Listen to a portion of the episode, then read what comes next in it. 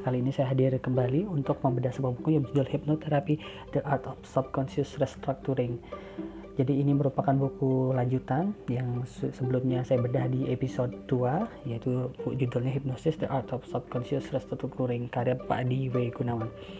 Buku ini memiliki ketebalan sebanyak 279 halaman dan di buku ini juga sangat secara rinci dijelaskan mengenai teori-teori yang mendasari hipnoterapi tersebut, teknik-tekniknya apa saja, dan yang lebih penting di sini juga dilengkapi oleh studi kasus. Jadi sehingga teman-teman bisa praktekkan nanti eh, untuk melengkapi skill hipnoterapi teman-teman sekalian. Oke, sebelum lanjut ke materi berikutnya, untuk lanjut lanjut uh, materi lebih lanjut lagi, saya merekomendasikan teman-teman untuk mendengarkan terlebih dahulu juga episode kedua yaitu uh, yang sebelumnya sudah saya bedah yaitu Hypnosis the Art of Subconscious Restructuring. Itu merupakan buku yang pertama ya yang yang boleh dikata buku itu lebih ke arah dasarnya hipnosis dengan ini adalah teknik terapannya atau advance-nya seperti itu. Nah untuk uh, menjelajahi buku ini lebih lanjut lagi kita juga harus tahu ya uh, seperti yang disebutkan dalam buku ini yang pertama itu dijelaskan bahwa pikiran tersebut itu sebenarnya terdiri dari dua yaitu pikiran sadar dan pikiran bawah sadar Pikiran sadar dan pikiran bawah sadar ini kalau lebih detailnya sudah saya jelaskan di episode 2 ya. Jadi teman-teman bisa mendengarkan kembali podcast saya yang nomor episode 2 tersebut. Namun di sini akan saya jelaskan uh, lagi untuk mengulang pemahaman teman-teman maupun untuk lebih mempertajam uh, ingat teman-teman ya. Pikiran manusia itu terdiri dari dua, yaitu pikiran sadar dan pikiran bawah sadar, di mana pikiran sadar menguasai atau mempengaruhi hidup kita sebesar 20, 12%, sedangkan pikiran bawah sadar sebesar 88%. Nah, pikiran tersebut berfungsi untuk melakukan proses identifikasi, membandingkan informasi, kemudian melakukan analisis, dan setelah itu laku kemudian memutuskan ya. Proses identifikasi itu uh, adalah proses untuk uh, mengidentifikasi informasi-informasi yang masuk baik dari penglihatan, pendengaran, penciuman maupun sentuhan. Nah, kemudian membandingkan antara informasi yang masuk tersebut dengan yang ada di database dengan bawah sadar. Nah, kemudian dianalisis um, informasi tersebut apakah bisa diteruskan ke pikiran bawah sadar ataupun nanti di di apa dianalisis lebih lanjut ke seandainya kalau memang tidak sesuai dengan di bawah database tersebut maka kecenderungan pikiran sadar yang di mana di dalamnya ada yang disebut dengan critical factor akan menolak informasi tersebut. Gitu.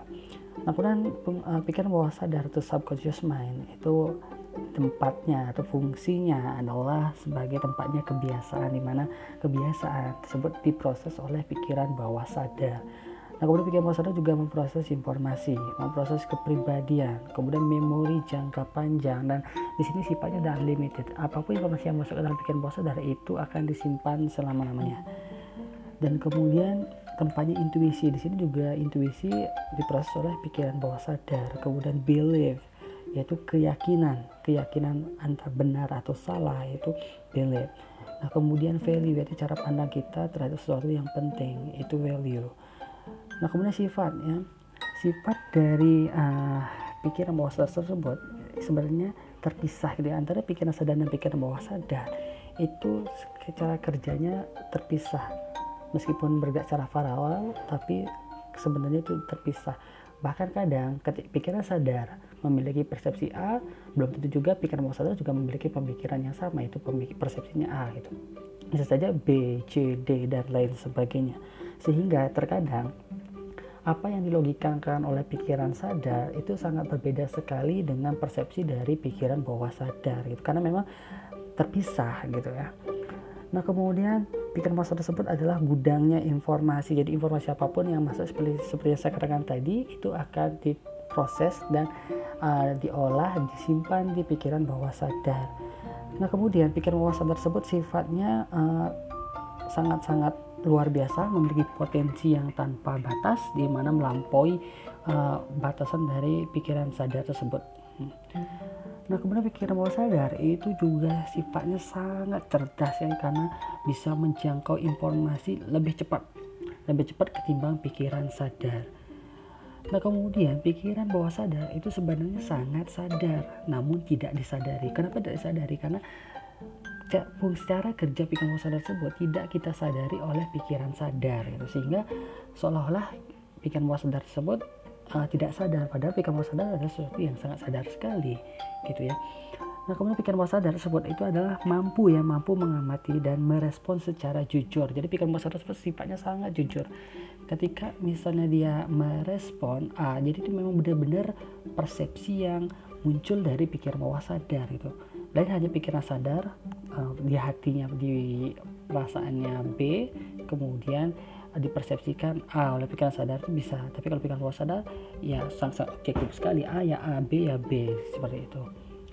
Kemudian pikiran bawah sadar itu sifatnya lebih menyerupai ke anak kecil gitu ya.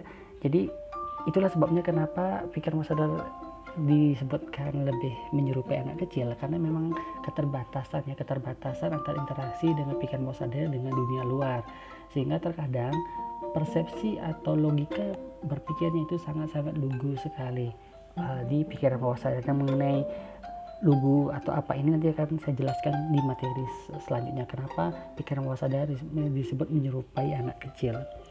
Nah kemudian pikiran bawah sadar itu merupakan sumbernya emosi. Nah di, di sana diproses emosi di situ. Kenapa emosi di pikiran bawah sadar? Karena emosi tersebut merupakan cerminan sikap, cerminan komunikasi yang dilakukan oleh pikiran bawah sadar gitu. Nah kemudian pikiran bawah sadar itu sifatnya universal. Maksudnya adalah tidak peduli orang itu dari ras A, B, C, D seperti itu, tidak peduli dari mana berasal, pikiran bawah sadarnya bekerja dengan cara yang sama, tidak ada perbedaan sama sekali gitu. Cuma yang membuatnya dia berbeda itu tergantung dari informasi yang masuk, sugesti-sugesti yang masuk, program-program yang masuk ke dalam pikiran bawah sadar. Kemudian diproses eh, sehingga menjadilah eh, karakter-karakter orang yang berbeda-beda pada aslinya. Sifatnya itu adalah sama dan bersifat universal.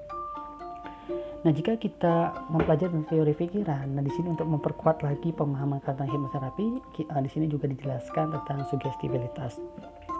Cara sederhana, sugestibilitas itu adalah cara belajar kita. Sugestibilitas terdiri dari dua jenis, yaitu physical suggestibility dan emotional suggestibility. Di mana emotional suggestibility itu berpengaruh sebanyak 60% ya, yaitu istilahnya 60 lebih banyak 60 sebanyak 60% uh, masyarakat masyarakat di dunia atau orang di dunia ini uh, jenis cara belajar di sugestibilitasnya adalah emotional suggestibility Nah, kabar baiknya adalah 75% masalah yang dialami oleh uh, manusia itu adalah masalah emosional. Masalah emosional ya. Nah, uh, contoh misal contoh kasusnya yang dijelaskan dalam buku ini adalah misalnya ketika orang mengalami mah. Nah, memang mah itu kesannya kan fisik-fisik ya. Padahal ada yang melatar belakangi penyebabnya atau pencetus kenapa orang itu mah Misalnya, mah itu disebabkan oleh asam lambung naik. Mungkin diakibatkan oleh stres. Makanya ketika stresnya tersebut disembuhkan, stresnya tersebut dihilangkan, maka lambat laun, maka secara tidak sadar, tak mau tidak mau, itu asam lambungnya akan kembali normal. Ketika asam lambung normal, ya mahnya itu akan hilang gitu. Nah, emotional suggestibility itu ada lagi subkategorinya itu intellectual suggestibility. Ya, ini hanya uh, mencakup 5% populasi dunia ya. Nah, intellectual suggestibility ini adalah orang yang sangat analitik. Jadi apa-apa perlu penjelasan. Misalnya ketika dilakukan proses terapi, sang terapis bertanya, mulai saat ini saya akan hitung 1 sampai 3 tepat dari 3 Anda akan masuki kondisi relaksasi. Mungkin dia akan bertanya, kenapa harus begitu? kenapa harus begini? Nah seperti itu. Jadi ini sangat sangat analitik sekali gitu ya. Sangat sangat menganalisis terhadap segala sesuatu. Jadi ini disebut dengan intellectual suggestibility nah contoh-contoh orang-orang yang atau orang-orang dengan masalah physically uh, sub, subjek sub suggestible subject adalah contohnya adalah orang yang takut terbang takut ketinggian cemas terhadap ujian, cemas menghadapi ujiannya, tidak memiliki motivasi dalam menjual, kurang percaya diri itu merupakan contoh-contoh orang dengan uh, physically suggestible suggestible subject gitu ya. Nah, kemudian orang-orang dengan emotional uh, suggestibility itu uh, ciri-ciri masalahnya yang kecenderungan sering dialami adalah mengalami depresi, kecemasan, kemudian pelin takut mati, dan lain sebagainya. Nah, untuk memahami suggestibility dalam sesi terapi ketika kita membimbing klien untuk masuk ke dalam kondisi hipnosis, kita juga uh, mengetahui modalitas klien of VAK gitu ya, singkatan dari visual, auditory, dan kinestetik. Jadi ketika misalnya klien tersebut orangnya kecenderungan visual, maka dalam sugesti yang kita berikan dalam proses induksi yang kita lakukan itu lebih banyak kata-katanya itu adalah kita suruh klien tersebut untuk membayangkan. Nah ketika, ketika misalnya orang tersebut ternyata adalah auditori, maka lebih banyak sugesti yang kita berikan kepada klien adalah sugesti yang berupa dengarkan. Kemudian kalau kinestetik itu lebih ke arah merasakan seperti itu. Ini merupakan kunci-kunci yang perlu kita ketahui sebelum kita uh, melakukan istilahnya membimbing klien untuk masuk ke dalam kondisi hipnosisnya gitu ya.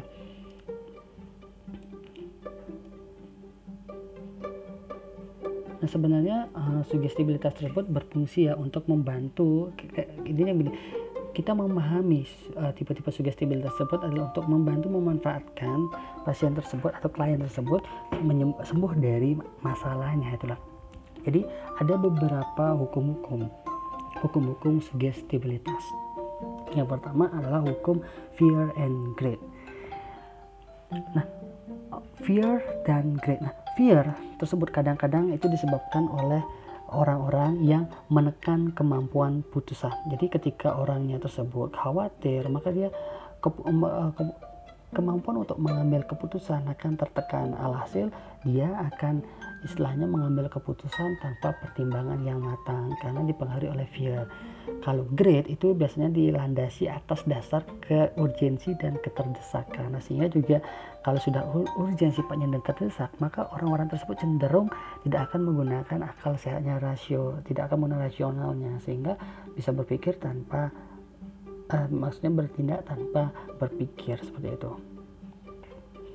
Nah, kemudian the law of reverse reaction yaitu adalah hukum reaksi berkebalikan. Nah, maksud di sini adalah di mana ketika melakukan proses induksi, maka sugesti yang kuat akan mengungguli sugesti yang lemah. Contoh misalnya jika Anda memiliki seorang anak kecil di mana dihadapkan pada sebuah pilihan.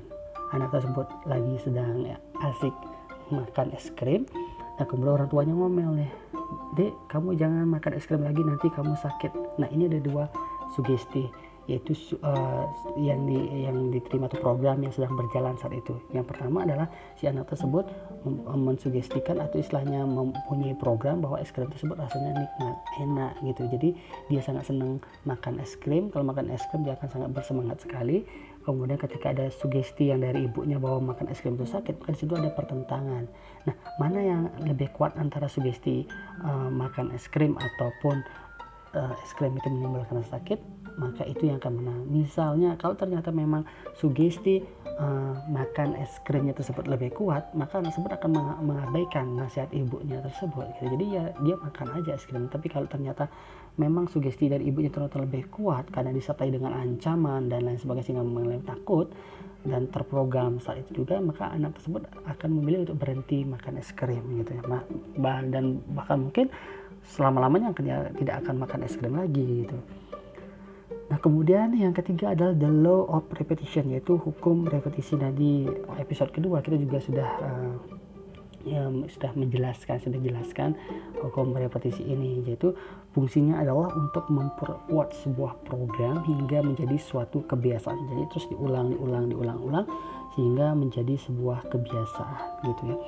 Nah, kemudian the law of dominance atau hukum dominasi. Jadi di sini ketika melakukan proses terapi itu sang uh, hipnotis sang hipnotis tersebut akan um, memposisikan dirinya adalah sebagai pihak yang mendominasi. Nah sehingga di sini memiliki uh, figur uh, otoritas memiliki otoritas untuk membimbing kliennya gitu. Nah kemudian the law of delay action. Jadi ini uh, hukum hukum tindakan yang tertunda. Nah maksudnya adalah ketika dalam proses memberikan sugesti itu sugesti tidak langsung di proses saat itu juga. Tidak saat itu juga aktif gitu contoh misalnya ada dalam sebuah uh, sesi terapi ada seorang misalnya seorang uh, klien atau suyet di mana dia uh, mengalami uh, tidak berani berbicara depan umum ketakutan gitu. Jadi ketika mau berbicara depan umum dia akan gugup setengah mati perutnya mual kemudian mau muntah rasanya nah gitu seperti itu nah kemudian saat itu jika sana diberikan sugesti berani bicara maka kecenderungan atau bisa saja sugesti tersebut akan aktif saat dia benar-benar berbicara di depan podium. Misalnya aktifnya itu bukan saat dia di sedang melakukan di, di saat proses hipnoterapi seperti berlangsung atau setelah beberapa menit setelah proses hipnoterapi tersebut berlangsung biasanya aktif setelah dia benar-benar berada di depan podium memegang mic saat itulah benar-benar langsung kemudian aktif. Yang sebelumnya sama sekali tidak berani menjadi berani. Itu kemudian yang terakhir adalah the law of association yaitu hukum asosiasi.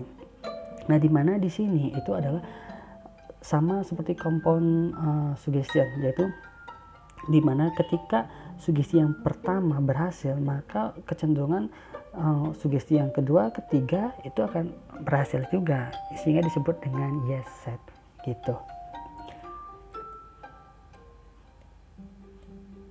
Nah itu yang tadi disebut merupakan uh, jenis sugestibilitas yang materi tentang sugestibilitas. Nah kemudian selanjutnya untuk kalau kita sudah paham tentang sugestibilitas, paham uh, tipe-tipe sugestibilitas klien, kemudian paham hukum-hukumnya klien, maka sudah tentunya setelah itu kita baru bisa melakukan proses sugesti gitu ya. Jadi baru bisa menentukan nanti merancang sugesti-sugesti apa yang perlu kita berikan kepada klien kita kepada suyat kita gitu ya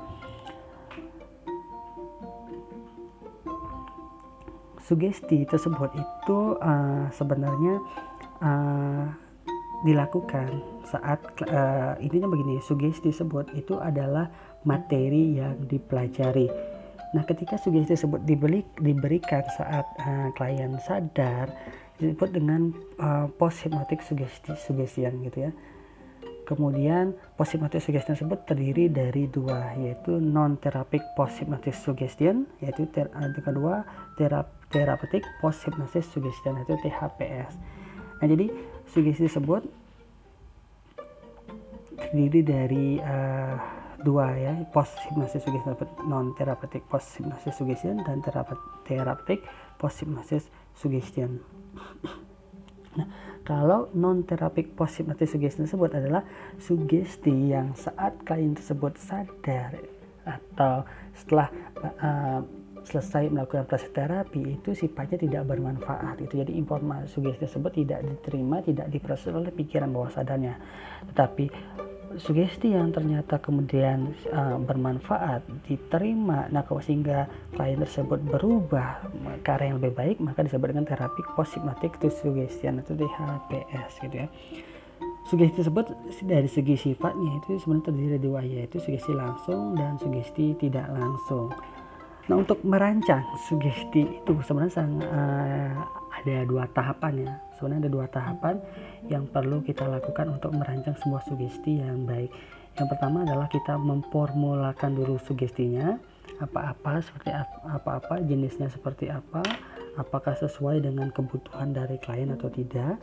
Nah kemudian kedua adalah cara penyampaian entah itu nanti intonasinya seperti apa kemudian di uh, disampaikan dengan gaya bicara seperti bagaimana dan lain sebagainya Nah, kemudian untuk merancang uh, sugesti tersebut itu sebenarnya sangat simpel sekali. Yang penting adalah bahasa yang sederhana, jadi tidak perlu menggunakan bahasa-bahasa yang sifatnya ambigu atau bahasa-bahasa serapan asing yang tidak dimengerti oleh klien.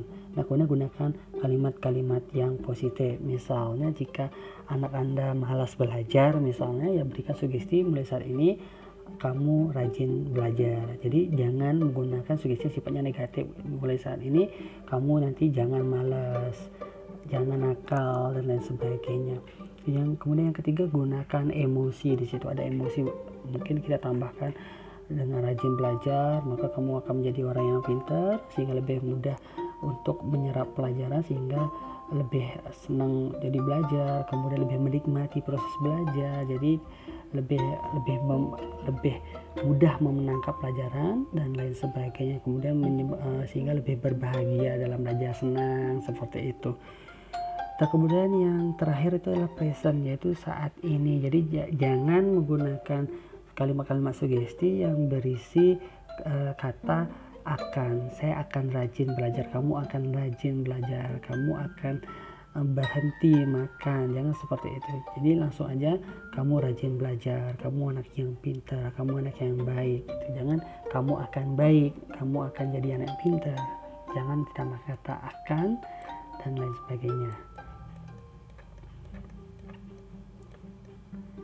Nah, nah kemudian uh, yang perlu kita pelajari lebih lanjut lagi ini adalah sebuah materi yang menurut saya sangat bagus sekali yaitu tentang tujuh psikodinamika simptom yaitu yaitu yang pertama adalah simptom. Nah, sebenarnya sebelum itu kita akan bahas terlebih dahulu tentang simptom. Simptom itu apa sih? Nah simptom itu boleh dikatakan sebagai uh, awal ya atau pencetus dari sebuah emosi simptom gitu.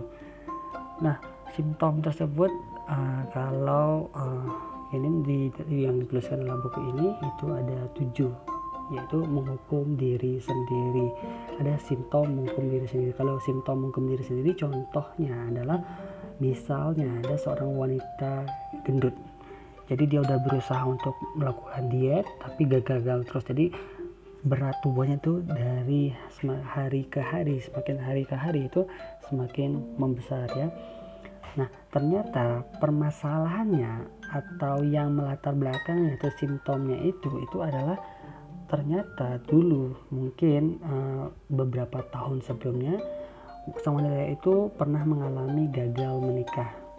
Nah, sehingga pikiran bawah sadar itu mempersepsikan bahwa gimana supaya dia tidak gagal menikah lagi ya udah sekalian aja nggak usah nikah nikah caranya adalah berat badannya harus terus naik gitu sehingga tidak ada tidak banyak orang yang suka dengan dia karena gendut gitu. Nah itu contoh oh, simptom menghukum diri sendiri. Mungkin ada beberapa klien juga yang mengalami masalah memiliki penyesalan dalam diri sendiri kemudian menghukum diri sendiri yang tidak disadari. Jadi ini sifatnya sangat halus sekali dan sangat terselubung sekali Nah, kemudian simptom yang kedua adalah pengalaman masa lalu. Nah, pengalaman masa lalu, jika seandainya akarnya adalah berasal dari tindakan klien, maka di dalam teknik terapi bisa digunakan proses age regression, yaitu menelusuri uh, masa-masa lampau dari klien tersebut. Nah, kemudian lalu dilakukan gestalt terapi. Nah, mengenai ini di materi selanjutnya akan dijelaskan ya. Nah, kemudian yang kedua itu adalah simptom konflik internal. Nah ini konflik uh, konflik internal tersebut merupakan simptom yang juga cukup sering ya, sering uh, dihadapi, sering dialami oleh sebagian orang. Contoh misalnya dalam diri kita itu ada part-part namanya. Jadi part-part tersebut mem saling memiliki uh, persepsinya masing-masing, saling memiliki emosinya masing-masing. Sehingga di balik part-partnya itu yang terjadi pertentangan-pertentangan sendiri terjadinya konflik. Contoh misalnya ada seorang yang uh, bapak-bapak, anggaplah bapak-bapak namanya Budi, jadi sebut saja Pak Budi. Ketika hari Minggu atau hari libur dia sering mengalami sakit kepala gitu. Nah ternyata simptomnya itu akarnya itu adalah penyebabnya di satu sisi ada part-part uh, atau bagian-bagian dalam dirinya Pak Budi tersebut yang menginginkan Pak Budi itu untuk libur ya. Karena kan hari Minggu jadi dia harus libur. Tapi di satu sisi ada part yang menentang itu di mana menginginkan bahwa di meskipun dari minggu Pak Budi harus tetap nyari uang. Jadi pertentangan konflik-konflik seperti itu yang memicu munculnya sakit kepala dan lain sebagainya gitu ya. Nah kemudian simptom yang keempat itu adalah simptom akibat uh, masalah belum terselesaikan atau unfinished business gitu ya di mana akar masalahnya itu belum tersentuh belum terselesaikan banyak. Mungkin kita ya kita sering juga mengalami mungkin dulu entah itu lima tahun 10 tahun 15 tahun bahkan 20 tahun yang lalu mungkin kita sering mengalami masalah-masalah kemudian tidak terselesaikan dengan baik. Nah ke depannya ini akan bisa menjadi simptom atau pemicu ya pemicu terhadap segala segala permasalahan-permasalahan kelak di masa yang akan datang. Permasalahan-permasalahan psikosomatis pikiran dan lain sebagainya gitu. Nah kemudian yang paling unik menurut saya yang ini adalah simptom secondary gain yaitu ada ada beberapa uh, juga yang saya saya bahkan sering menemui itu ya. Ada uh, anak ada anak itu yang sering-sering sakit-sakitan gitu sering sakit-sakitan bahkan hingga dewasa. Ini salah satu teman saya juga mengalami hal itu ya. Jadi ada teman saya memiliki seorang teman jadi pokoknya setiap hujan-hujan dan sebagainya pasti sering sakit. Pokoknya tidak pernah absen sakit. Bahkan jangan kan waktu hujan atau waktu uh, cuaca-cuaca cerah pun kemudian dia juga sering sakit. Entah itu kepalanya sakit itu kalau musim hujan kan misalnya pilek pasti dan demam itu juga pasti kalau setiap musim hujan tapi ketika musim-musim cerah itu biasanya ada sakitnya itu lebih ke fisik ya tulangnya mungkin sakit pinggangnya sakit bengkak dan lain sebagainya sudah ber, berapa kali berobat dan tidak ada istilahnya dan kekambuhan lagi. Nah, ketika dia melakukan proses terapi, ternyata memang di situ ada secondary gain. Nah, kebetulan dia itu adalah anak dari seorang istilahnya karyawan ya perusahaan, perusahaan BUMN, ibu dan bapaknya, nah, sehingga jarang di rumah gitu. Nah ini menyebabkan pikiran bahwasannya mempersepsikan bagaimana caranya menarik perhatian orang tuanya agar dia uh, memperhatikan anak tersebut maka dengan cara membuat anak tersebut sakit membuat teman saya sakit. Nah ini kisah nyata ini saya juga pernah mengalami ternyata di buku ini juga dijelaskan itu nah setelah uh, sekundari gennya ini disebut terselesaikan dengan baik dan sekarang nggak pernah sakit seperti itu lagi. Dan uh, intensitas sakitnya dulu kalau setahun bisa sampai 8 sampai 9 kali sakitnya. Kalau sekarang setahun bisa tidak sakit sama sekali gitu. Jadi itu merupakan contoh secondary gain yaitu ada persepsi yang terselubung gitu. Sakit ternyata di balik sakitnya itu ada maksud dan tujuannya tujuannya atau manfaat gandanya itu adalah ketika dia sakit maka dia akan diperhatikan sama orang nah itu contoh yang uh, berbahaya menurut saya uh, yang perlu diatasi sesegera mungkin Nah, kemudian adalah identification. Nah, identification ini uh, contoh adalah misalnya seorang ibu ibu-ibu atau seorang perempuan yang memiliki idola dan kemudian idolanya tersebut gendut, maka otomatis pikiran bawah mempersepsikan bahwa oh tubuh ideal yang ideal itu adalah seperti itu gitu loh. Nah, ketika sudah tersepsikan terpersepsikan seperti itu, maka kecenderungan wanita tersebut akan justru lebih mudah gendut gitu karena memang pikiran sadarnya mempersepsikan seperti itu maka harus berhati-hati juga lakukan proses identifikasi gitu ya kemudian adalah yang terakhir simptom imprint yaitu kepercayaan atau belief yang ditanamkan dari kita sejak usia kecil sampai sekarang tuh banyak sekali program yang ditanamkan ke dalam diri kita sehingga membentuk yang namanya imprint yaitu kepercayaan atau belief gitu. Nah simptom ini uh, ini merupakan yang mendasar ya terhadap segala permasalahan-permasalahan yang sering kita alami. Selain itu juga ada juga fobia ya.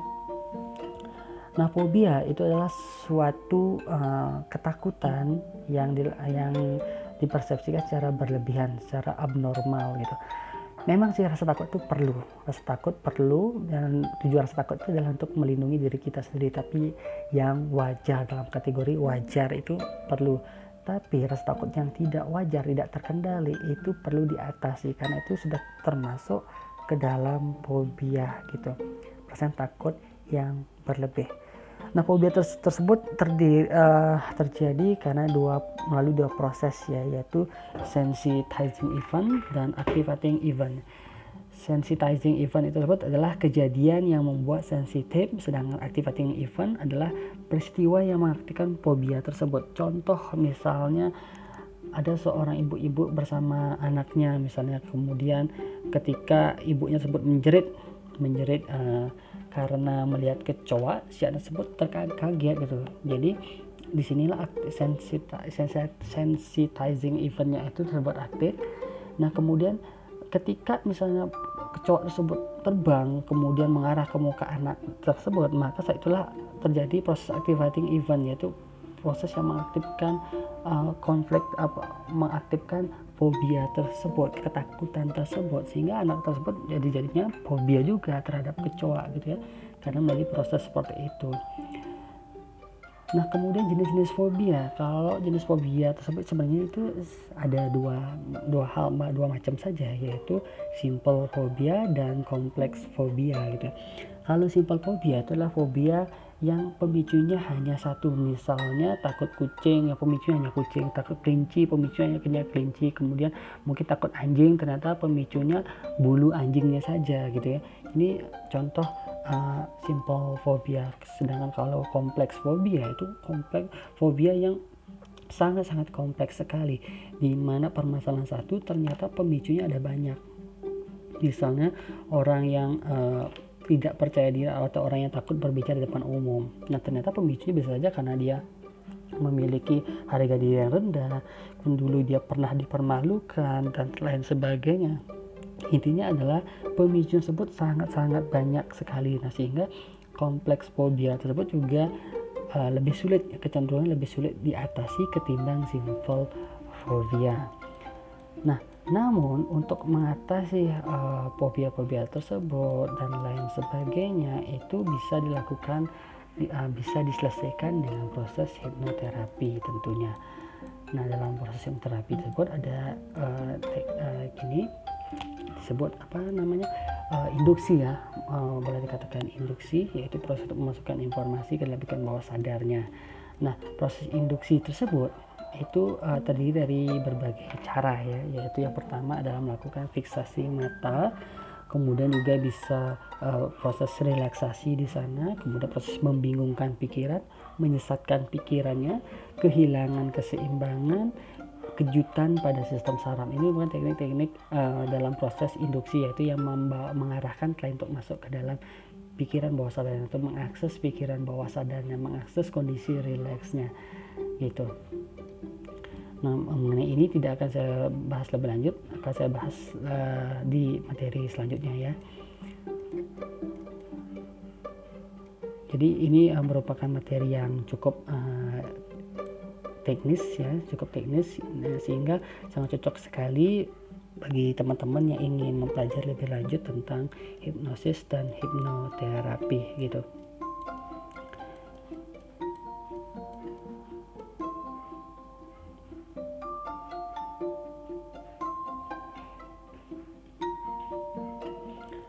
Nah, kemudian ada seorang pakar yang bernama Charles Tabbets dalam bukunya yang berjudul Miracle on Demand itu disebutkan bahwa sebenarnya ada eh, langkah-langkah, ada empat langkah, empat langkah untuk melakukan uh, teknik terapi yaitu empat tahapan, empat tahapan dalam proses melakukan terapi. Yang pertama tahapan disebut dengan sugesti posimosis dan imajinasi. Jadi memberikan sugesti disertai dengan dorongan imajinasi. Contoh misalnya saat ini Anda adalah orang yang sangat percaya diri kemudian ditambahkan dengan imajinasi bisa anda bayangkan anda berada di depan banyak orang sedang berbicara dengan penuh percaya diri banyak orang terkagum-kagum dengan gaya bicara anda dan lain sebagainya. Itu merupakan contoh tahapan dari sugesti post hipnosis dan imajinasi. Ini langkah yang kedua itu dengan cara menemukan akar masalahnya. Menemukan masalahnya bisa dilakukan dengan beberapa proses ada beberapa teknik salah satunya adalah egg regression atau past life regression itu nah kemudian yang ketiga adalah tahap untuk rilis atau rilis untuk melepaskan emosi-emosi yang menghambat tersebut dengan cara boleh memberikan maaf, memaafkan dan lain sebagainya. Dan yang keempat adalah memberikan pemahaman baru, pemahaman yang lebih mengedukasi gitu ya. Jadi misalnya kalau ada permasalahan A, jadi diberikan pemahaman-pemahaman sehingga yang awalnya mempersepsikan A itu adalah sebuah masalah sehingga menjadikan bahwa A itu ternyata bukan masalah bisa dengan cara memberikan uh, pemahaman-pemahaman seperti itu. Nah, uh, sekarang baru saya akan menginjak tentang materi terapinya yaitu teknik-teknik terapinya yang biasa dilakukan ketika berlaku di apa dalam proses terapi gitu ya Yang pertama adalah ideomotor respon. Jadi ideomotor respon tersebut itu memberikan uh, kesempatan kepada anggota tubuh kita untuk berkomunikasi karena ini karena uh, kecenderungan ini adalah bahasa pikiran bawah sehingga jauh lebih sensitif, jauh lebih objektif gitu ya. Sehingga dalam konteks ini itu idiomatik respons sebaiknya digunakan pertanyaan tertutup antara ya atau tidak uh, siang atau malam apa kejadian itu di siang atau malam uh, di di rumah apa di dalam rumah seperti itu jadi pertanyaan tersebut uh, adalah pertanyaan yang tertutup. Nah, kemudian usahakan suaranya monoton tanpa intervensi. Jadi di sini sifatnya netral. Jadi kita berusaha untuk menggali dan sehingga dan suara kita juga usahakan untuk monoton sehingga kita tidak mengintervensi lagi pikiran bawah sadar klien tersebut. Nah, kemudian ada juga hypnotic regression yaitu proses untuk menelusuri ke masa lampau. Nah, jadi untuk masuk atau mengakses ke masa lampau klien uh, itu dilakukan juga uh, dengan cara affect bright itu yaitu sambungan affect affect bright dan feeling connection. Jadi emosinya itu kita menelusurinya lewat emosi tersebut. Emosi bisa marah ya kita telusuri marahnya itu mulainya kapan. Kemudian bagaimana kisahnya di balik mulai itu kenapa uh, kenapa bisa menyebabkan marah. Itu dari situ kita menelusurinya. Nah kemudian yang ketiga itu systematic desensitization yaitu mengurangi sensitivitas terhadap suatu fobia tersebut. Misalnya ada seseorang yang fobia terhadap kecoa. Jadi yang pertama itu kecoanya itu diimajinasikan disugestikan bahwa kecoa tersebut berada di kejauhan 30 meter. Nah di sini kalian mungkin itu akan udah sudah takut. Terlebih dahulu udah takut. Nah kemudian setelah mengalami takut tersebut kembali aja ke istilahnya kondisi kedamaian. Nah, di dalam kondisi hipnoterapi itu yang pertama itu sebelum melakukan proses untuk mengeksplor mengeksplor apa mengeksplor fobianya kecen, uh, disarankan itu install dulu uh, alam kedamaian atau uh, dunia kedamaian uh, dari klien tersebut jadi ada suatu teknik seperti itu Nah, ketika misalnya bereaksi ketakutan yang berlebih, teriak-teriak, maka langsung eh, ajak klien untuk mengakses kondisi kedamaiannya. Nah, kemudian setelah selesai mengakses kondisi kedamaiannya, maka ajak kemudian sugestikan bahwa klien tersebut kecoaknya itu yang semula 30 meter sekarang jadi 25 meter. Jadi terus lakukan cara bertahap-bertahap sehingga intensitas emosinya klien tersebut terhadap kecoak bisa menurun secara drastis gitu ya. Menurun-menurun bahkan hingga intensitas emosi tersebut berada di level 0 itu itu itu systematic desensitization nah kemudian ada impulsive desensitization yaitu jadi mengurangi abreaksi. Jadi ini uh, diakses dulu abreaksi sampai dia dia abreaksi kemudian dilakukan secara bertahap. Ini hampir sama ya dengan systematic desensitization.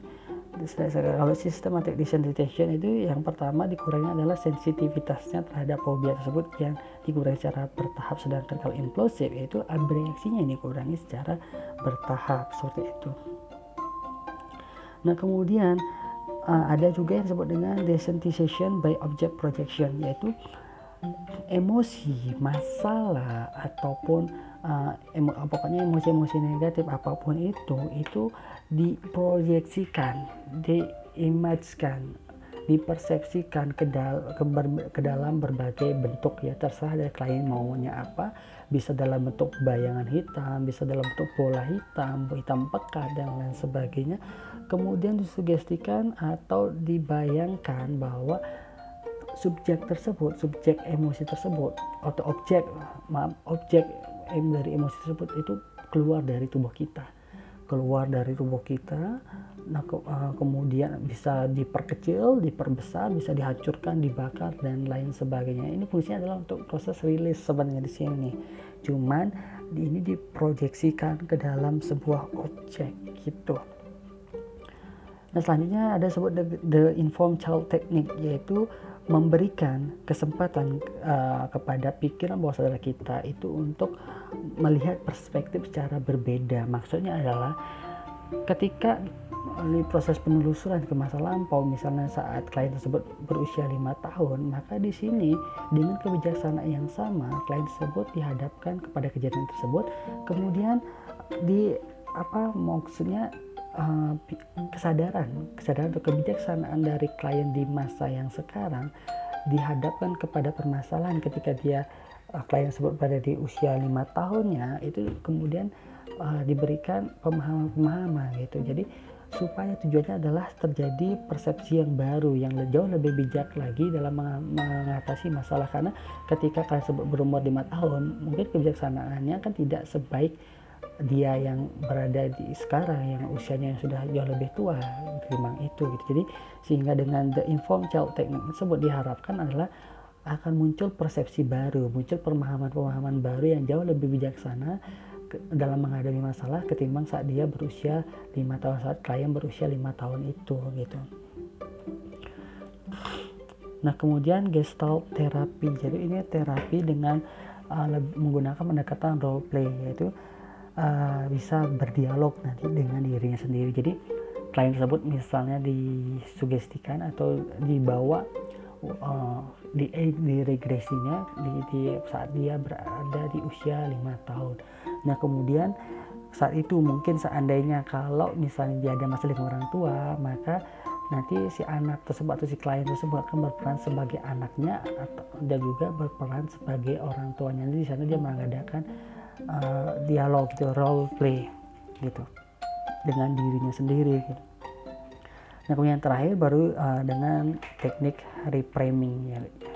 Jadi reframing tersebut uh, ini merupakan gabungan ya gabungan dari informed child teknik dan gestalt terapi yaitu yang pertama adalah dengan kebijaksanaan yang sekarang kemudian kembali ke masa lalu kemudian berdialog di sana melakukan role play dengan mengatakan seandainya saya dengan kebijaksanaan yang sekarang bagaimana saya bisa menyelesaikan masalah ini? Gitu.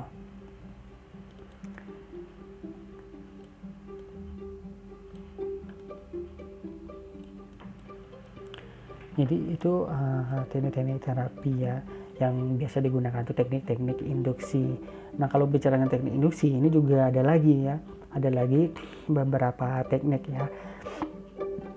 Yang pertama adalah open screen imagery kalau open screen imagery tersebut adalah sebuah teknik induksi dengan cara mengajak klien tersebut untuk duduk di depan bioskop kemudian seolah-olah di layar tersebut itu membayangkan hasil-hasil yang ingin dicapai yaitu open screen imagery. Kalau kemudian yang kedua disebut dengan positive program imagery yaitu sebelum klien tersebut keluar dari trance itu kita sugestikan tersebut bahwa klien tersebut saat dia bangun maka dia akan berada dalam kondisi nyaman, tenang dan damai dan lain sebagainya ya intinya adalah eh, kalimat-kalimat atau sugesti sugesti yang sifatnya positif itu. Kemudian ketiga adalah verbalizing Verbalizing adalah ya, suatu teknik induksi dengan cara mengatakan pemahaman baru uh, istilahnya oleh dirinya sendiri kemudian untuk melakukan proses relearning relearning gitu ya. Jadi kalau ini secara garis besar sama seperti uh, the informed child technique dan in, dan reframing gitu ya verbalizing ini. Kemudian juga bisa uh, langsung melakukan direct suggestion atau sugesti langsung gitu. Selain direct suggestion juga bisa melakukan indirect guide imagery yaitu menggunakan metafora yang disampaikan oleh para terapis uh, di mana ketika terapis menyampaikan metafora metafora tersebut kemudian klien uh, menyimpulkan makna-maknanya tersebut apa dengan pemahaman-pemahaman uh, dari klien tersebut. Nah, kemudian inner guide ya. Jadi kalau inner guide disebut adalah bagaimana mendorong klien tersebut untuk istilahnya mengaktifkan penasihat-penasihat spiritual ya ada dalam dirinya. Kemudian mentor mentor yang dia persepsikan atau mentor yang diidentifikasi oleh dia malaikat dan lain sebagainya. Dan yang paling menarik juga ada dream therapy yaitu menggunakan mimpi ya. Jadi mimpi tersebut uh, kalau di sini dilakukan dua jam dianalisis misalnya tidurnya 6 jam kemudian dua jam sebelum dia bangun tersebut itu yang dianalisis uh, dianalisis mimpinya tersebut misal apakah itu ternyata ada merupakan pesan bahwa sadaran tersembunyi di situ atau tidak gitu. Yang terakhir adalah teknik terapi pak terapi. Kalau pak terapi ini adalah kita mengeksplor masing-masing part-part yang ada di dalam diri kita. Part-part yang membuat kita membuat klien tersebut um, terjadinya masalah itu ya. Nah, jadi demikianlah uh, bedah buku kali ini ya yang betul hipnoterapi the art of subconscious restructuring. Nah di sini buku sebut mengenai contoh kasus studi kasus tidak akan saya lebih bahas lebih jauh ya karena memang kalau sesi terapi eh, sesi studi kasus ini uh, saya sarankan agar Anda membeli bukunya langsung ya untuk lebih memahami tentang contoh-contoh studi kasus yang bisa diterapkan. Karena keterbatas waktu juga di sini ya sehingga uh, saya tidak akan membahas lebih lanjut tentang studi kasus terapinya. Namun saran saya, saya sangat merekomendasikan kepada teman-teman yang ingin istilahnya sekali lagi ingin memperluas atau ingin meningkatkan skill skill di, di bidang hipnoterapinya yaitu di bidang hipnoterapis yang mau mengenal lebih jauh lagi tentang ilmu-ilmu pikiran maka saya sangat merekomendasikan untuk membeli buku ini ya. Ini mungkin dapat disampaikan. Sam sampai jumpa di beda buku selanjutnya. Sampai jumpa bye bye